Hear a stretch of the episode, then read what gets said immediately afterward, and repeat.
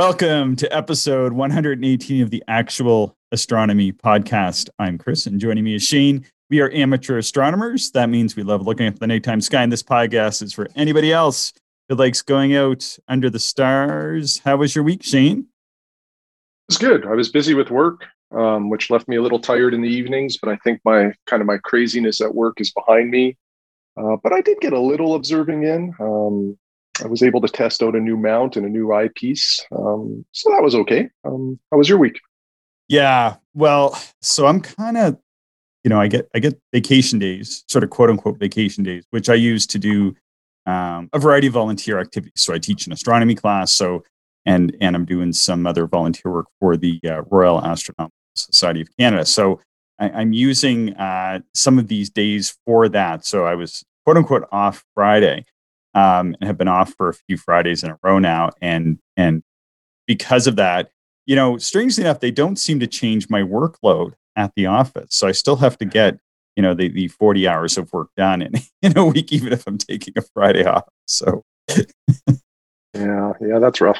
That's the way. That's the way it goes. That that's okay though. I'm I'm making some good progress, and I think you saw I sent I, I think I sent the show notes early this week, and so allows me the, the opportunity spend an hour on on show notes on Friday afternoon. Well, good. Yeah, yeah so tell sure. us tell us about this. Was the is it the is it called the Castor mount? Yeah, so it's a Berlebach mount. the The model is the Castor. um, and they made two of them. So like, there's the original one, and then there's the Castor two. And uh, I have the Castor two. I'm not I'm not actually clear on the differences between the two. Um, I know that there is some people online, like on cloudy nights, that complained about the Castor um, having like some stiction issues and and just not a lot of generally favorable reviews. But that that seems to be from the first model. Um, there's less reviews from the second edition of it, um, but the ones that I did read seemed pretty favorable. Um, and what I wanted was a a small lightweight mount that was a T mount so that you could mount two telescopes on it, one on either side. Yep. Um, and I wanted it to uh, basically be my solar observing mount. Like I would leave my hydrogen alpha telescope, my little lunt, and, and it's tiny, right? It's a 35 millimeter aperture, yeah. uh, f10. So, you know, 350 millimeter focal length. It's not very big. Um, and then my little 60 millimeter or 61 millimeter William Optic uh, APO with the uh, Lunt Herschel wedge uh, yeah. in there for the white light observing.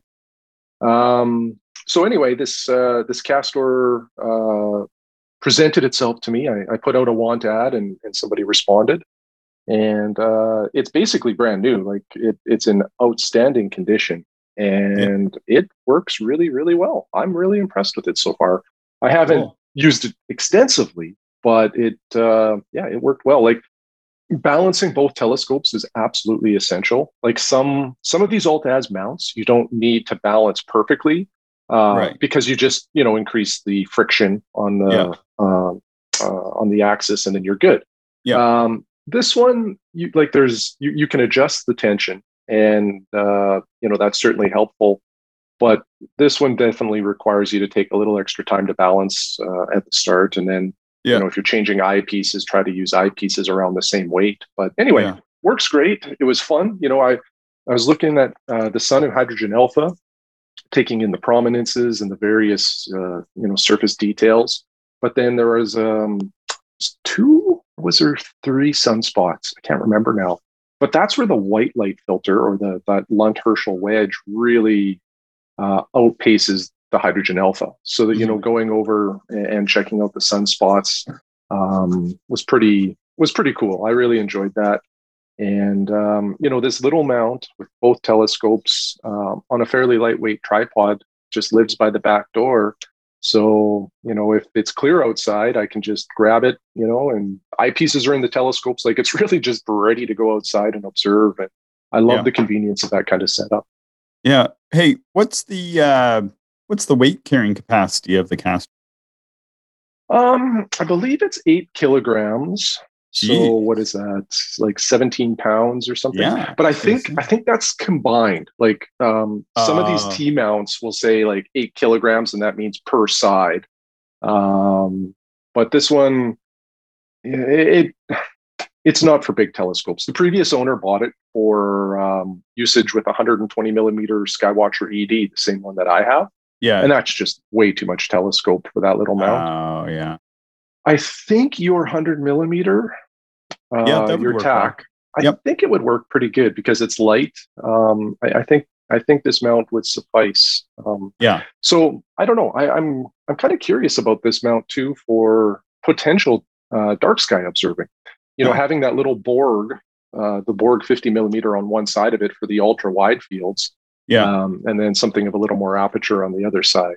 So I don't know. Yeah. It, it's as far as like a T mount goes for two telescopes. I don't know if you can find a, a lighter, more compact mount than this one. So Yeah. it's pretty yeah. good. Well, you you you gotta come over once things settle down for you and uh, come out in my quote unquote backyard because uh, I found a pretty good spot uh, about ten minutes away from here. I think I was telling you. So Yeah, yeah, that sounds exciting. yeah. So you got an eyepiece as well.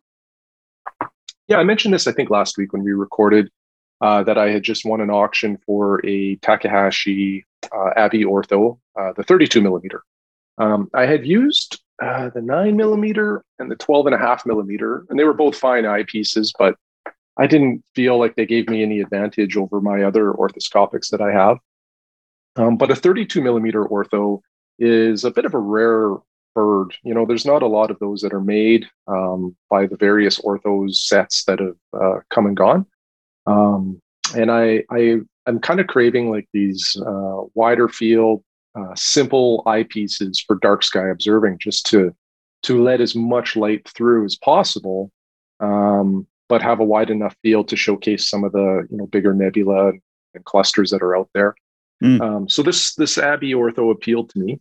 Um, you know, right out of the box, uh, it, it's just the the kind of the quality. You know, it just feels right in your hand, and and uh, the comfort of looking through it. Like the eye relief is just perfect for me with eyeglasses. Like no issues with blackouts. Uh, easy to see the field stop. Um, it was quite nice that way.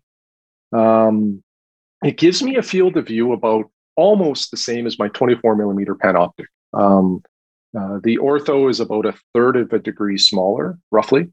Uh, I don't even think it's quite a third. Um, uh, what else was I going to say? Oh, and it weighs so the uh, the 24 millimeter panoptic weighs like 240 grams, I think, something right around there. Mm. Uh, the ortho weighs 100 grams less, so it's way lighter and provides almost the same field of view. Uh, the only issue, so I was using this thing last night actually, looking at uh, the moon and Mars uh, in their, you know, fairly close proximity, which was pretty awesome. Uh, but then I just was looking at some star fields uh, to see how I like this uh, eyepiece. And my only complaint right now is about, oh, geez. So I was using this in my my Tak 76, which is f7.5 and the edges were just a touch soft like Hmm. not bad like they weren't you know complete seagulls or anything like that but the stars that i would say probably about the outer 10 to 15 percent weren't quite as tight you know as the ones on axis which is disappointing you know because Yeah. it's a 45 degree field of view it's not a fast telescope um, i was hoping for pinpoint stars all the way to the edge um, so a little a little sad about that. On axis, it's phenomenal. Yeah. Um, and I also had my 40 millimeter Pentax SMC Kellner with me last night too, just to again try to compare, you know, what these fields look like. And uh, one thing I'll say is that that Pentax Kellner blew away the ortho for field sharpness right to the edge. Um, Oh, was that so? Substantial difference. Yeah, yeah. So But is it? I don't know. is it a Go ahead. it's T is it a TAO 32 or is it a tau? Uh, so it's uh, so Tak Abbe Ortho. Uh, the abbreviation is TAO. Uh, Yeah. that a lot of people use on cloudy nights. So, Yeah. Because you know, like Taoism is sort of being in balance of harmony and nature, right? Yes. Yes. yes. Con- Confucius say. Um, So anyway, I'm going to uh, keep messing around with this eyepiece and see how much I like it or don't like it. Um, I don't know. I think I'll end up keeping it for a little while at least. Um, Hmm. What I really want to do is test it out under a dark sky. It doesn't have as much well, I think that's where I'm hoping to see it shine. Anyway, we'll, yeah. We'll see. Yeah, yeah, cool, cool. And you had some. uh You split a double last night as well. Sounds like. Yeah, well, I was so the star field that I chose was just right, or like right in Lyra, centered around Vega, and there's a number of double stars around there. So there's a, a Zeta Lyrae. Um, that was a pretty easy split, no issue there. I saw the double double, um, although I didn't put enough power on there to split both sets of doubles. Mm. Um, and then there's some doubles kind of uh, above Vega, which uh, I should have looked those up. Yeah. Um, but yeah, it's kind of a fun night. Like surprisingly, seeing was pretty good last night. Uh, yeah. I felt the transparency was a little bit, you know, garbage. yeah, that was but, terrible. Uh, but the seeing was was pretty steady. It just I was kind of fighting off these waves of real light, high altitude clouds that um, just made it frustrating. So I ended up packing up a little early in the backyard. Yeah, yeah, I never bothered going out. It was just uh, not not good enough for what I'm what I'm trying to do. So yeah, yeah, it was pretty cool. I had a look at the the moon and Mars um, together in the same field. I think they were just like two degrees apart or something. It was pretty cool. Yeah, they were super close. Um, uh, the moon, I don't know what how old was that moon? A couple of days, maybe something like that. Yeah, I'm not sure. Uh, a, yeah, like five days, four days, something like that. Yeah.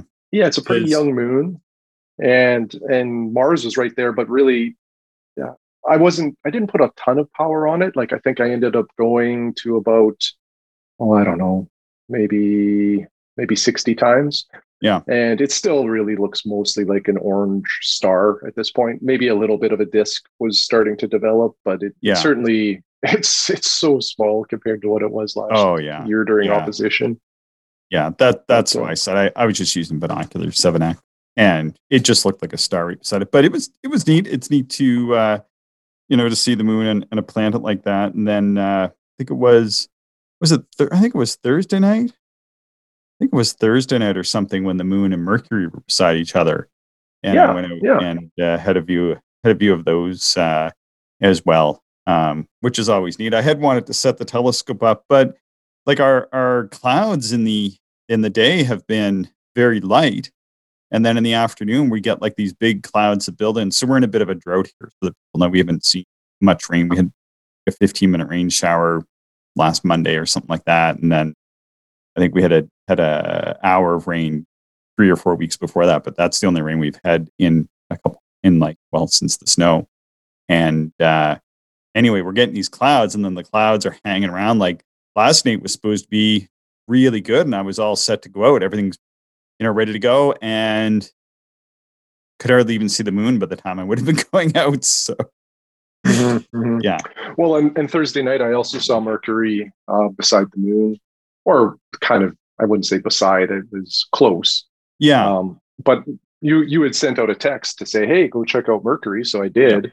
Yeah. And I, I easily saw the moon, but I didn't see Mercury until a couple of clouds passed, and and then you know some more clouds came. Yeah. And uh, so that was just naked eye observing it. It wasn't really worth me taking out a telescope. I I hate dodging clouds. It just gets frustrating. Yeah, I mean, honestly, that's uh, that's all all we get back home. You're playing with the sucker holes too much time, but uh, but here, yeah, you get used to those those clear skies. Like we we can get these remarkably clear skies, but but I don't know. I, I don't know if these are just this is just part of the drought conditions or what. But it's it's kind of getting pretty frustrating because it's almost like the sky's trying to build up enough cloud to rain. And we did get like some pitter patter yesterday for like five minutes, literally, and you could smell it. It was crazy how much it smelled like rain. And then, uh, but it just just rained enough just to dampen things and and bring out some of the green and, and everything. But uh, but yeah, it's it's dry and supposed to be 31 degrees and windy tomorrow, so chance of grass fire. Yeah, yeah, it's um, it's kind of unfortunate, but um, this week's weather is looking pretty solid, at least for the first start of the or the first few days of the week, and then I think we're getting into some rain by the weekend. But I'm hoping to get out a few more times in the backyard and uh, have a poke around for some more doubles and yeah. Uh, you know, probably keep messing around a little bit with this 32 millimeter ortho. Yeah, they keep doing that though. They keep putting putting the rain in the forecast. People may think it's really weird that we're kind of looking for rain, but but I went out and even even going out to the observing sites I'm at, like like the, it's dust. It's like getting dusty, and um, you know, it's not good. You know, we live in a big agricultural area. It's not good for that. It's not not good for breathing. You know, like anytime there's a wind, there's like getting to be dust in the air now, and and like the the ground out there, it's turning into like dust. Like you know, you walk around, it's like walk around in powder, eh? Um, when yeah. you go into the fields now, and uh, that that's not good. That's not good for anybody. So, speaking of grain, grain inspector Mike, he was uh, he was sketching M51. That was a great sketch of M51 that he sent us through his 12 inch from a dark side. Yeah, yeah, that was really good. Um, yeah, man, you know, I have such an appreciation for good sketches like that because I'm just so bad at it. and, have you tried? Re- a little bit. Like I've uh, not at the eyepiece yet. I've just tried sketching. I, I pull. I've pulled out my lunar. Uh, what is that? The lunar atlas or the, the photographic lunar atlas, mm. and uh, have just like you know practiced sketching a few craters based on the the photographs in there. Um, and I'm not very good at that, but you know, so so I just have a general appreciation for good sketchers. But I'm really impressed with people that can just do that at the eyepiece in darkness and you know come up with a really nice image. Yeah. Well, well mike mike he's he's a bit of a renaissance man you know he can he can do a lot of different things you know he can cook and you know uh sketch and do all this kind of different different stuff you know sort of uh, has a lot of impressive uh, talents in that. I know he listens to this too so i'm putting that out there. He was uh, he was talking about a strange observation of like a, a like a little uh, steve or something yeah. like that. Yeah, what did you think of that? Well, maybe let's just uh, we should probably talk about what Steve is, uh, just in case some listeners are not familiar with that. Steve is an acronym. Don't ask me what it stands for. It's like I think short term something something something, um, but it's S T E V E is the acronym. It's a small and aurora, it, basically. Yeah, yeah, and it's uh, it's like a lot of the images that I've seen of Steve is they're really like really tall, kind of skinny pillars of light, which, yeah. um, you know, it is aurora of some kind. But I think there's a lot of unknown aspects about what, you know, how these things uh, originate, why they are what they are. Um, yeah. And, and just a lot of I, I, like I think it's kind of a recent discovery too. I'm not sure there's been much on this Steve phenomenon prior to like the last I don't know three or four years. Yeah, I had a big um, observation back in like 2011 or something like that that I that I wrote up and uh, and then recently submitted it to I don't know my friend Clark who's going to be on the show next week. He was he was looking for some observations of it, so I sent it off to him, and yeah, I was able to see it. Remember that was I think 2011 something like that, and I could see it from horizon to horizon, and it was just this thin little arc. It, and I could put it in in my five inch refractor, which has a maximum field of view of three and a half degrees, and uh, and it was like well contained inside that. Like, so it's very dense. It was pretty bright, and I could actually scan right from like the western horizon to the eastern horizon and just went right up overhead. It was just, it was wild. And I wrote up because I thought this is something very weird. like I've never heard of anything like this before. So then I, I sent it off. He's he's writing something up on on these. So so I did get a get a good sort. That was pre Steve though. Nobody was talking about these back then. And when when I kind of put that out there, it kind of fell pretty flat. Like I posted some observing lists and that sort of thing. And people were like, yeah, Aurora happens and stuff like that. I'm like, no, no, this was, this was different. hmm. So, well, a, a, guy that I work with, he, um, he's a real weather fanatic. Like he, he loves, uh,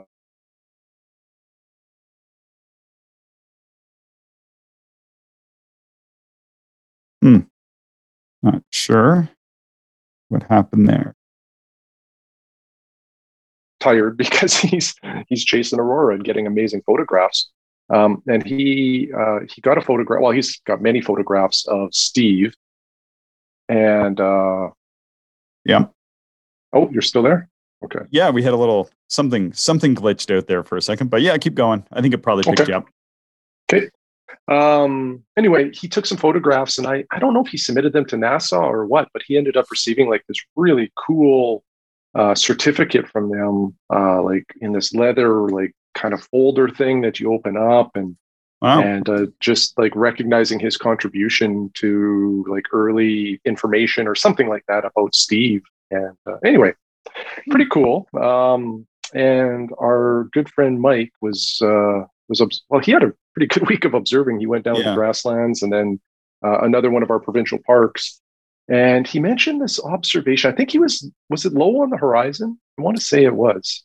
I, I can't recall. I just remember him saying it was it was small and he needed I think he was looking through the telescope or, or binoculars or something. He needed optical aid, regardless, to to see this little this little bit of it. Yeah, yeah. So I think it was through his telescope, and he said it looked like kind of a streak of light that sometimes when you see a meteor go across the sky, it'll leave like a trail for three to five seconds or or whatever. And he said it was kind of like that, except it just never disappeared. It was just there, yeah. And he said it was it, like it seemed like it was fairly distant uh, in in the um, atmosphere. Yeah. And uh, was wondering or, or thinks that it uh, is an observation of Steve. Um, yeah, so could could have been. I said it was like uh, Steve's cousin Sven. so, yeah, I've, yeah, I, I, I haven't seen that. I like that. That sounds definitely unique in my observational experience. I've seen like ion trails and that sort of thing. Um, one thing I thought it could be is, and I know they're they're doing some launches. They they uh, anyway, there, there's a lot of different space launches that have been going on recently, and sometimes those upper stages when they burn out in that upper atmosphere, which can be really stable, like that little bit will stay around for a while. And I think there was a launch that night. So I was kind of thinking maybe maybe it was the upper stage and it just burned out. Because I remember there was there was one night back in Nova Scotia where there was a uh, there was a rocket and it it just gave out its uh, like the remainder of its gas or or like once it did whatever it had to do, it jettisoned its gas or its whatever material it was using to to, uh, to propel itself and it was crazy like people were like freaking out right? Like it was so prominent and they there was like photos all over the from the eastern coast. And uh, but anyway turned out it was just it was just this rocket. So i was thinking well it could just be a small rocket or it could be maybe it is like a small version of steve condensed like that though seems really weird. Very strange. Yeah yeah very very interesting observation no matter what. Yeah yeah, and uh, had a report from Phil on NGC 4565, the needle, a site on Spiral Galaxy. Yeah, yeah, he he was um, he was observing a number of galaxies up in that area of the sky, up uh, kind of by Coma Berenices. Yeah, um, and I think he was I think he was using the Skyhawk, which is a what is that a four and a half inch reflector? Uh, yeah, I think it's 130 millimeter. Yeah, so just over five inches. Oh, okay, okay. Uh, I think yeah, so. it, yeah, pretty pretty good uh, observation. Um, the Needle Galaxy is, is a uh, a great galaxy to look at. You know, it is one that sort of has a unique shape to it. Um, you know, pretty thin, you know, edge on uh, galaxy. It's, it's yeah. Neat. Have you looked at it very much? Uh, yeah, I've seen it. Um, does doesn't look like that much through the smaller instrument when I was observing with Mark when he had his 18 inch out. Uh, when I, mm-hmm. we, had a, we had a pretty good look at it in 18 inch, it was uh, that that was really nice um, when you see those galaxies in in the big scopes. But yeah, they're they're fun to hunt down in in the smaller ones too. And uh, and yeah, and Phil was asking me about my. I, th- I, think I put a bit of a speaking of needles. I think I put a bit of a needle into the uh, to the Caldwell list, and and he was wondering what my um, what my sentiments were on on that. I think so. so yeah, it's it's one of those things. So I don't know. Have you ever have you ever looked at the Caldwell list, Shane? Briefly, many many years ago. So after I finished my Messier list, which was quite a while ago, I was wondering what my next one should be, and uh, I thought, well, I've heard of this Caldwell. Let's take a look at it. And isn't there some Southern Hemisphere stuff in there? Well, yeah, and so so there yeah. there's a few things there's a few things with the Caldwell list. So so what what's sort of my gripe uh, about it? So I, I don't really have any any problem with anybody coming up with lists, but but sort of traditionally people don't make up lists and then name them after themselves as much. So even like the Herschel's lists uh, although they might be referred to as like H whatever, they were eventually compiled down um, into the NGC, right? It, they're not called the Herschels necessarily, although you know they, they might just be marked as as H whatever. But it wasn't like you know a- anyway, and they they you know made a big contribution. And then there's there's the Messiers, which you know as the M's or whatever, but they were you know at least the original discoverers of all those objects, right? Mhm. And and even still, they, they're all differently cataloged than than by their H or M or whatever name.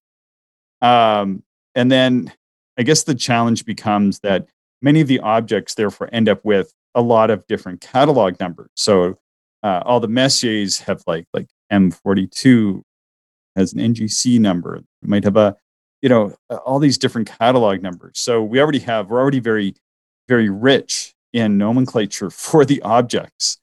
And then so the challenge becomes when when people start adding in uh, additional catalog numbers, especially for these bright objects.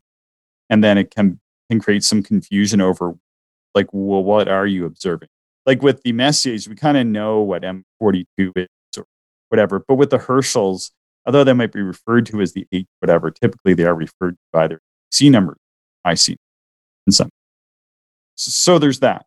Um, you know, sort of, it's kind of, uh, I think, introducing some uh, potential confusion and unnecessary challenge. Like you, you could call them that, but then to, to you know, because maybe that's kind of fun, tongue in cheek or whatever. But then, like, list them all as C objects and whatever. It just just gets really confusing because then you actually have Cederblad objects and uh, all these different things. And then what? Like, I'm looking at them right now. Well, what what are these? Like some of these, I, I have no idea what they are, um, and they're labeled on here. So you might go and observe them and then not even know, like, well, what is the NGC object or whatever? I suppose. So there, so there's that. And then again, like a lot of them are prior southern objects. And so you can't you can't go and, and observe them all from uh, like one location. And yeah it's kind of neat if you're like sort of somebody who's going to be traveling all all over the place. Like you know phil's in the uk we're here in saskatchewan. Our our latitude is uh, hardly we're splitting a difference on. Um, and none of us could go and observe all these. Like that's just that's just not going to happen right um, so there's that and then some of the other ones are just like holy cow like some of these are are pretty faint. Um let's see um just going through you know some aren't too bad but uh well here's one like a supergiant elliptical galaxy in coma berenices ngc 4889 is like an 11 and a half magnitude galaxy like that's pretty faint Yeah, um yeah, especially if it's a large galaxy too. Like that light will be pretty diffuse then, and, and even more challenging. Well, and here's one that I've kind of seen and not seen, and that's like Hubble's variable nebula. And Oh, so yeah. that's it's variable. So like the night we went out to see it, yeah, I guess we kind of see it, but we're using like someone's 20 inch telescope. And you can hardly see it, right? Um, or 18 inch telescope, whatever it was. And then uh, let's see, yeah, just like the list goes on, and some of them are showpiece objects, the Rosette Nebula. And so, well, what what kind of list is this? Like some of these are pretty bright and sort of showpiece objects that aren't in the Messier list. That's cool. But that some of these are really faint or extremely challenging. So I kind of struggle. Like the Helix is on here, but then like uh, you know different things like that. That faint galaxy, um, and then some of the stuff is well so far south down in you know wherever it is, Norma, Arena, and different different things like that. Like you know, like the Eta Carina Nebula is in there. Well, that's cool, but I mean, gee, like you can see that with your naked eye pretty easy from, you know, from from the back deck you're having a drink on in in Hawaii, right?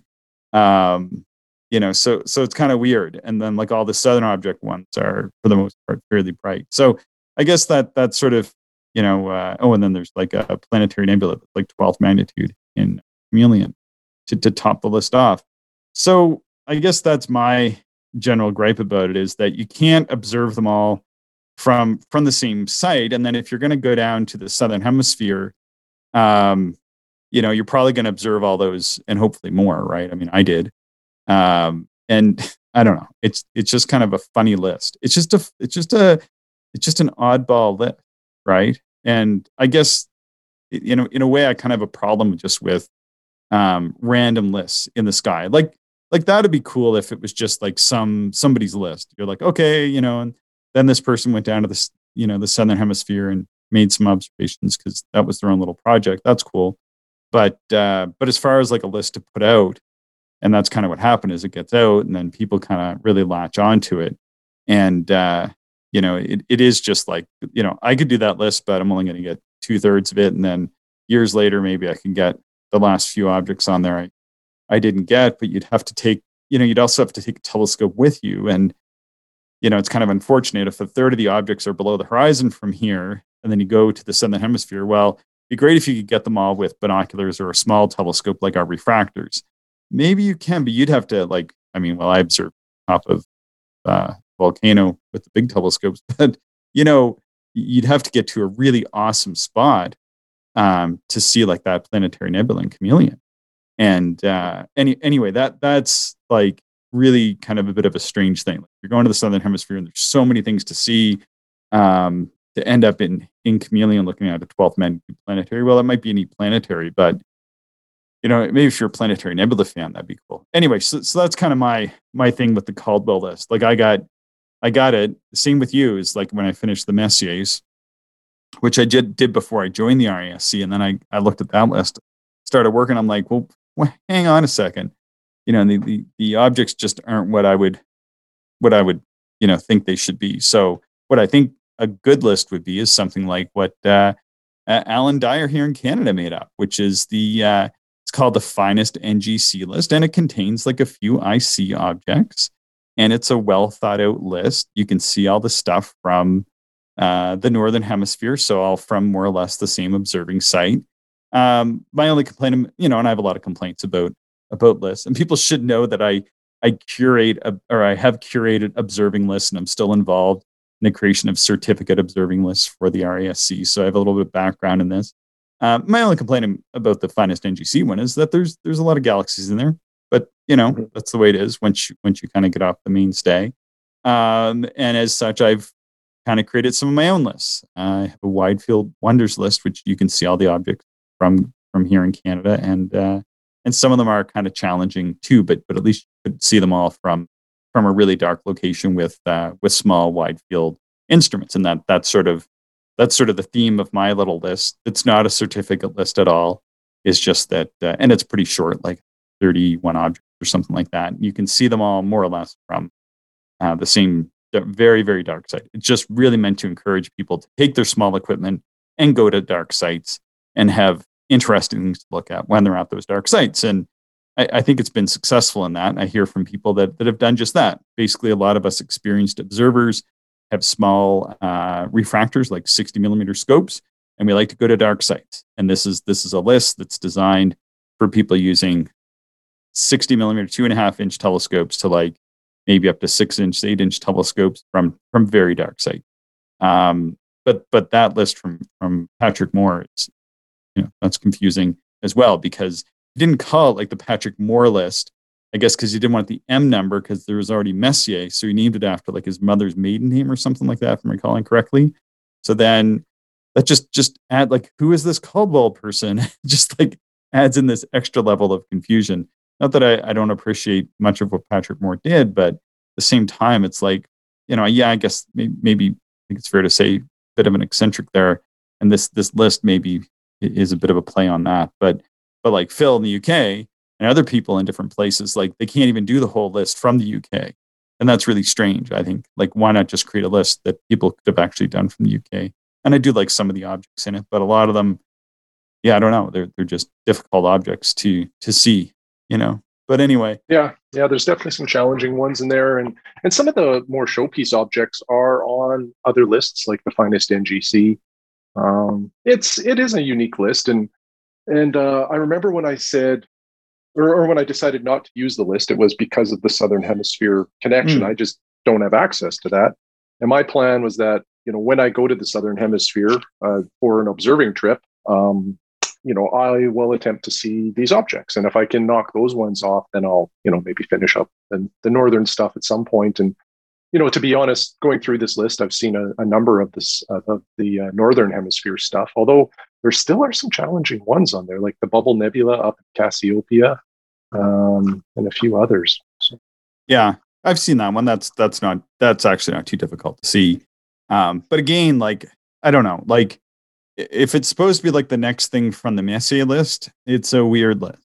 Like, because it's not really the best and brightest visible. Like, you know, because if it's playing on the fact that it's supposed to be the next thing from the Messier, then shouldn't the objects be visible from the area Messier was observing from? And they're not, right? Um, so that would be a, a bit of a bit of a challenge um, for me to to kind of think that was a good list then because um, it, it's sort of a, a list that kind of sits on its own. And then if you are going to the southern hemisphere, you know, when I started, when I went down and I, I didn't get to the southern hemisphere, but I had access to other southern skies than I can see from here.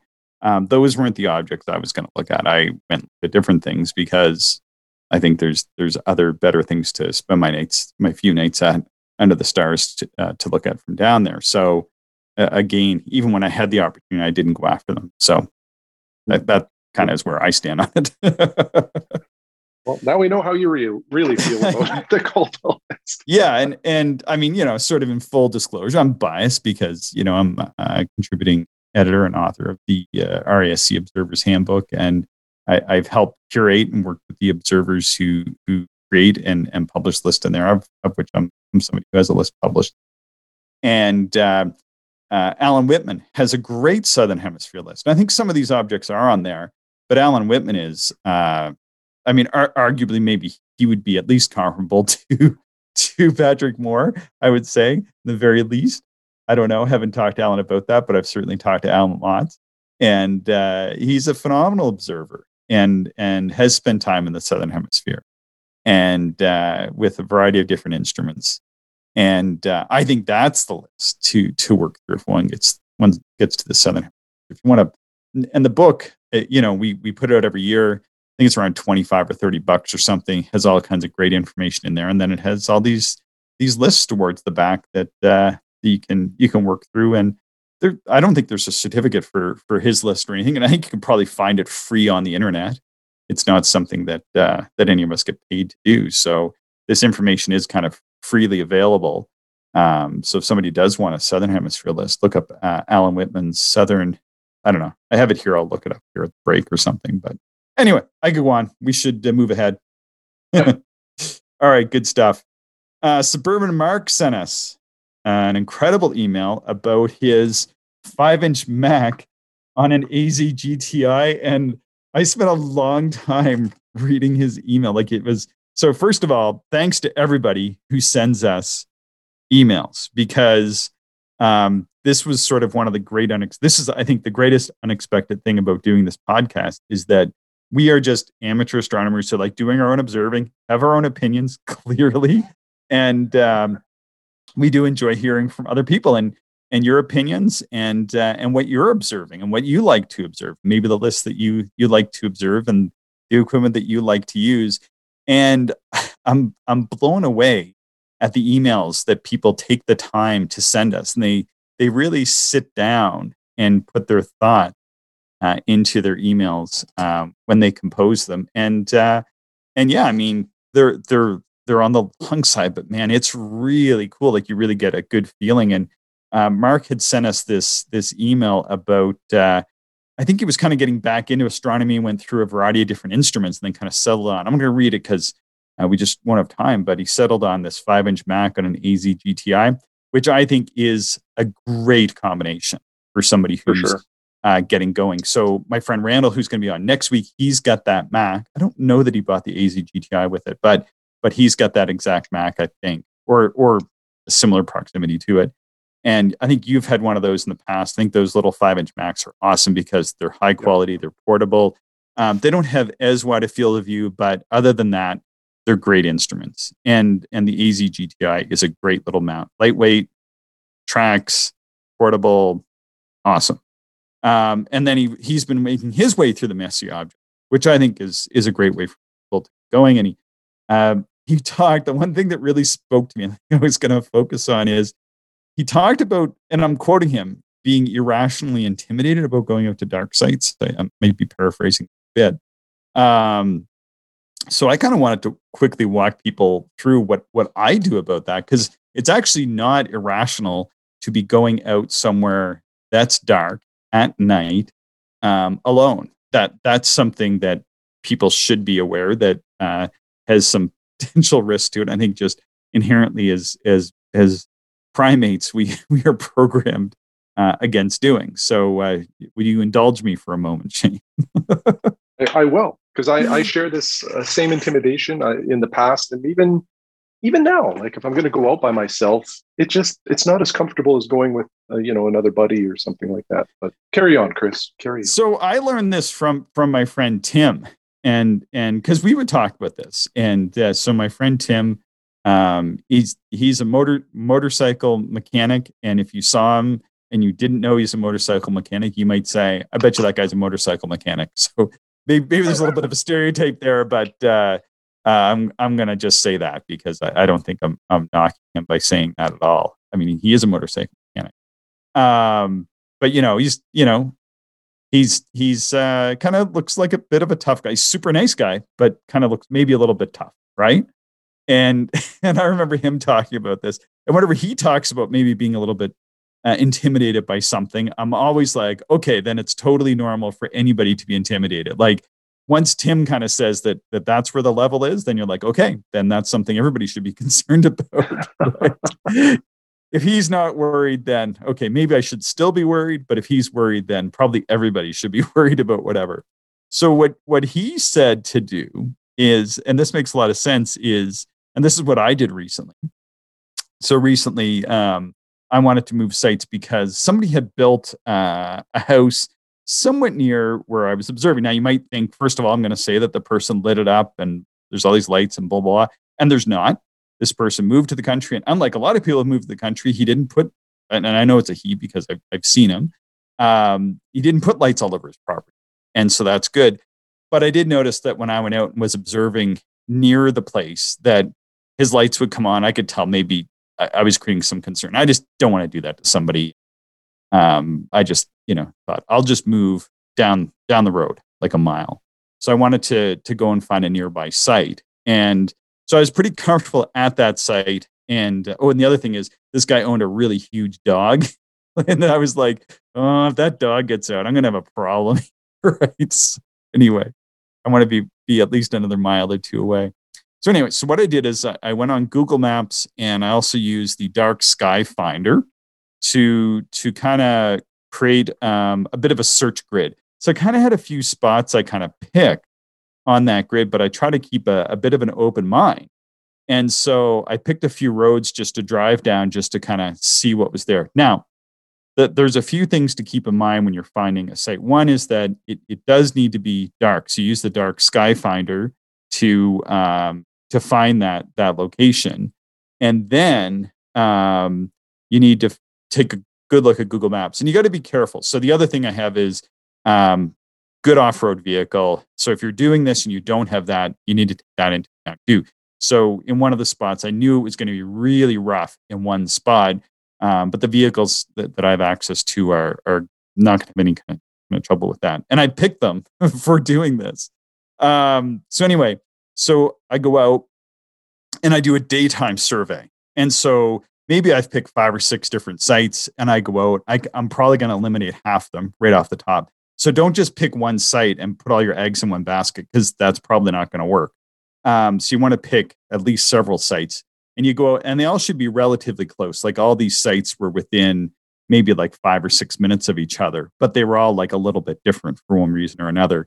So I found uh, just driving on this one road, which I didn't even pick a out at all, it's actually got a really great spot or two to pull off.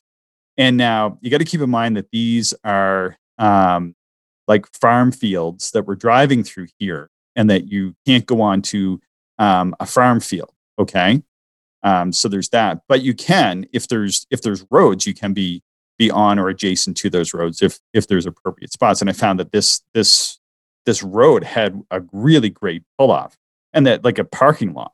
And uh, and and basically that's what it's used for. Now right now it's being used because they're out there planting and seeding and everything but uh, but once the uh, once that's in the ground i would be able to go and park there. It's basically just a parking lot in the middle of uh, right on the side of a road that you can pull off on so it's it's off the road plenty of room. It's actually a parking lot. You don't want to be driving over anybody's crops or anything remotely like that, that is just terrible thing to do. So there's that. And then, uh, so I picked out that spot. I picked out another spot, which I thought would be even better. And it was just on a road that was between um, two main roads, but there's nothing on the road. And I thought there's no houses. There's basically no reason for anybody to be on that road. I could probably just set right up on that road and I'd be okay. Um, that's always a little bit of a risk, but whatever. Um, I've done that before and hasn't been a problem. I've run into a, you know a few things where I had to pack up and move, but in 20 years I had to do that maybe once or twice, so that's not a big deal. And then I picked another spot that was really close, and it's actually at a crossroads of similar uh, roads where the roads actually don't come from or really go to anything.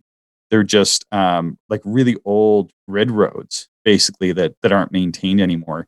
And like I said, I've I've got a vehicle that that's really like geared for off road.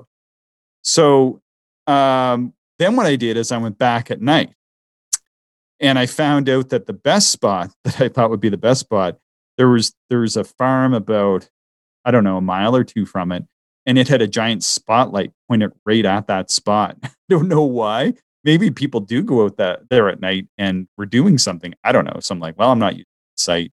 Uh, but uh, but two of the other spots that I that I checked out uh, worked out pretty good. And and then what you can do is out a bit during the day.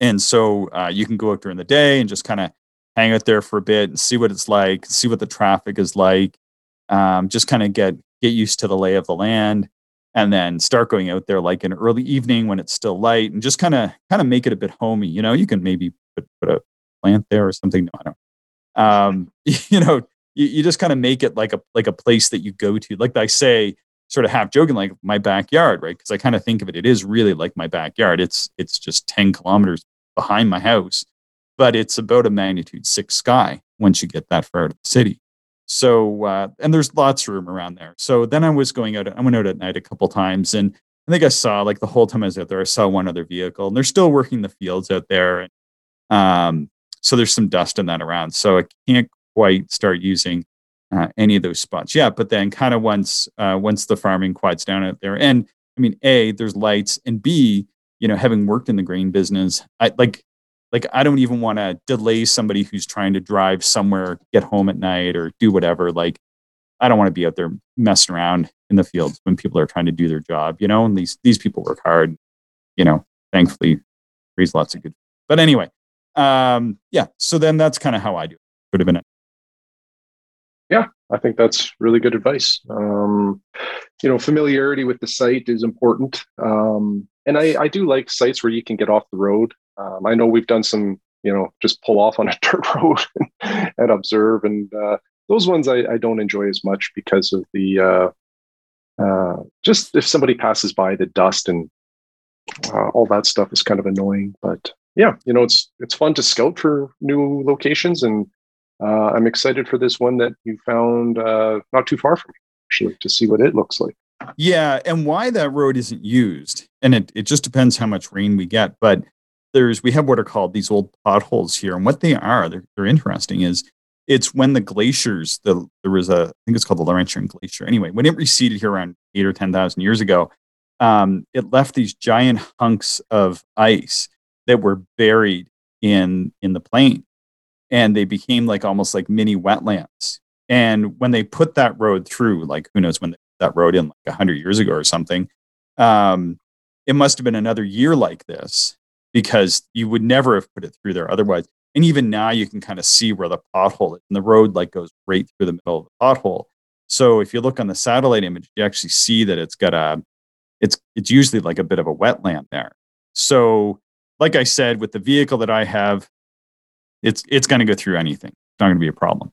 Um, so I kind of thought, well, that that would be a good spot, and it's a place that people traditionally aren't going to drive through because you know, a lot of the time that that especially for anything that isn't um, an off roader, um, you're just you might not get through, right? Like you're going to be backing up and turning around, and there's actually a spot there to back up and turn around. And guess what? That's a great spot to set up. so, mm-hmm. so you're kind of on this side road that doesn't get used, and there's a spot to pull off and set up. So that's that's a good spot. There we go. we got a really great set of images. We probably won't get through all of our stuff here today, unfortunately, but we got a great set of images from Eric and his 8 inch mm. telescope. Yeah, his suitcase Dob that he made. Um, very cool design um, and an interesting backstory how he designed this to like essentially go in a backpack uh, let the like the lower tube assembly and the rocker box would be in the backpack. Uh, the truss tubes would be kind of on the outside of the pack. And then he could haul all of this gear into the backcountry for some ultra dark sky observing. And it's such a cool little design. And, and it was neat to hear about some of his kind of trials and tribulations uh, you know as he built it and some of the modifications that he made. Um, yeah. but you know the the ingenuity of um, uh, astronomers and their do-it-yourself projects uh, never cease to astound me and um, you know that's also one of the things i like to do in this hobby is just see what uh, other projects people are working on and some of them appeal to me and then i'll just copy them uh, you know, a few weeks ago, like Chris, I sent you a photograph and I tweeted it out, but I made an eyepiece holder for my uh, mm. Hogan slash Manfrotto tripod, you know, and it's yeah, very simplistic. Yeah. Yeah. Yeah. And that's not my idea. I just saw it online and said, hey, that's pretty easy to do. And, you know, without an eyepiece tray, it's kind of annoying sometimes because you have nowhere to, to put your extra eyepieces. But, you know, cutting a few holes in a piece of wood from my garage and then mounting it onto the tripod leg was really easy. And now yeah. I have some convenience, and it was kind of a fun little build. So I really appreciate projects like what Eric did, and uh, you know, they're like I I will probably say that the uh, suitcase Dob that he made I will not make because I just don't have the like the Dob mirror or anything like that. But uh, I'm still fascinated by it. I will if you can do what Eric did, I will buy you that mirror because that is amazing. I just really oh, want to look through it. But I gotta say this, and I really hope that Eric isn't isn't isn't insulted by my my description. But the first thing I thought of when when I saw the telescope, well, first I thought it was awesome, and then when I looked at the the paint job, and what's it just really I I think it's really neat the way people paint up their telescopes. I just love that. Is uh, I was I was a fan of the A Team as a small child, and if people are familiar with the paint scheme of the A Team black van. This this telescope reminds me of that. I mean, like somehow he is he has encompassed that. Uh, don't know if that's intentional or not, but uh, uh, yeah, I just thought that was really cool. Yeah, well done. Yeah, for sure. Uh, yeah, I, it would be awesome to actually see that thing live and just check it out. You know how how it all works together. Yeah, um, well, we did have some emails from from uh, Jim, and uh, I think maybe we'll. And we, we do have some other emails. Well, I think we're going to have to uh, have to just do those next week. Um, you know, really appreciate uh, uh, Eric for sending us all those, and uh, you know, really really enjoyed uh, seeing seeing the photos of it. So I think we're starting to get towards the the end of our time here today, unfortunately. Yeah, yeah. Thanks. Uh, you mentioned it right at the start. Thank you to everybody that sent us um, emails recently. Uh, you know, we got a, we definitely received an uptick in the amount of email traffic. We've been reading them and enjoying them. And uh, what we'll do is, you know, the, we'll, we won't lose track of them. We'll we'll probably talk about them on a future episode. It's just that, uh, yeah, we're at time. Yeah, and I hope people don't mind if we kind of paraphrase a bit. Like, oftentimes people will send us these these beautifully well written long emails, but then like uh, uh, like with Mark's, there was there was kind of like that one thing that really kind of stuck with me about about observing sites, and I think that is important to cover. Um, yeah, so I really really appreciate that. Usually there's there's something in each of those emails that uh, that that wasn't something that maybe we we thought of including in the podcast, and I think that uh, people would enjoy hearing. And then sometimes um, there's some pretty big sections. Think like with Jim's.